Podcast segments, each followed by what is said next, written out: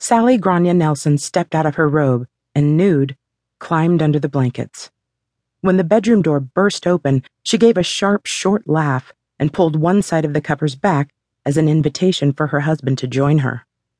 Smiling from ear to ear, Sean Nelson wasted no time.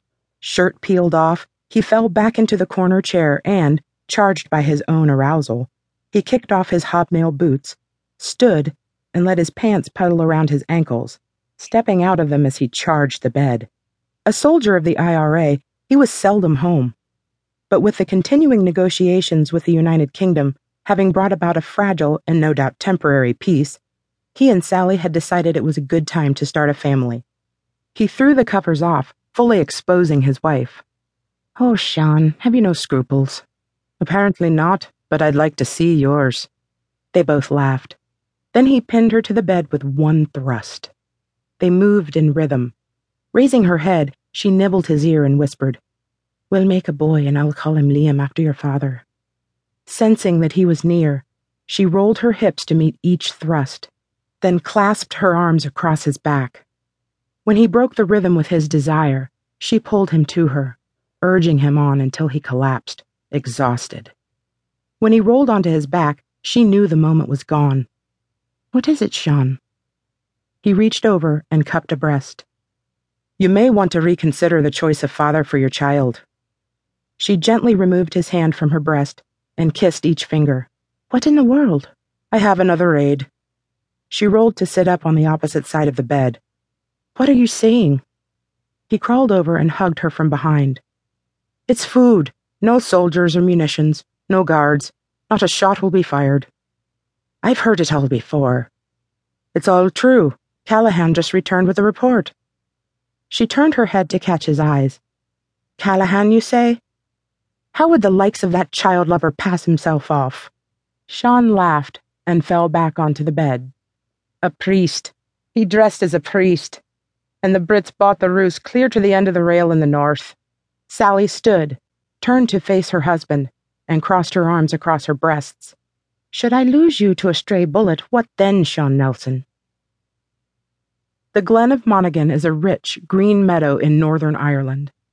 Surrounded by forest, it opens up to a rail line that crosses the Republic of Ireland and terminates in Northern Ireland, and is the bane of the IRA for the goods it carries to its British protected terminus.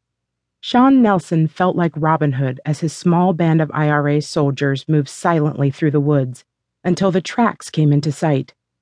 He pulled his mirror from a breast pocket rocked it back and forth until it caught the sun, and sent a glint of light across the glen. When the signal was returned, he knew the blockade of trees was in place, which would force the train to stop out in the open. The plan was simple. While troops cleared the trees from the tracks, his men would approach from the forest, uncouple the last car, the one said to be carrying potatoes and other goods. When the train pulled away, the car left behind would be pulled back into the forest where, under cover, his men would empty it. Though prepared, as always, it was thought that no shots would need to be fired, no one killed. It had taken months to lay the plan. The year was 2005, and the Irish Republican Army had officially announced that it had decommissioned its weapons. But word was slow to spread to the various factions. Protestants had long posed as traveling Catholic priests to infiltrate British strongholds that were in place to restrict and control Protestant IRA insurgents.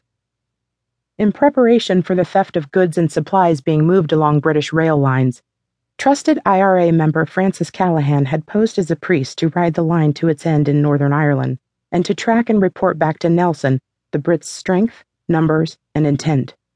But he had been captured and bought by the British. Sean had gathered 21 men loyal to the IRA, experienced raiders. They were armed, but understood that the train was undermanned because it carried neither arms nor soldiers, dry goods and produce only.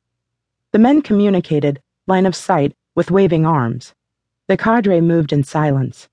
Sean was the first to step onto the tracks and, heart beating rapidly, he approached the boxcar. With a sigh of relief, he signaled the first in line to his side. Together, they slid open the giant door. They fell on each other with silent smiles at the sight of crates filled to the brim with potatoes.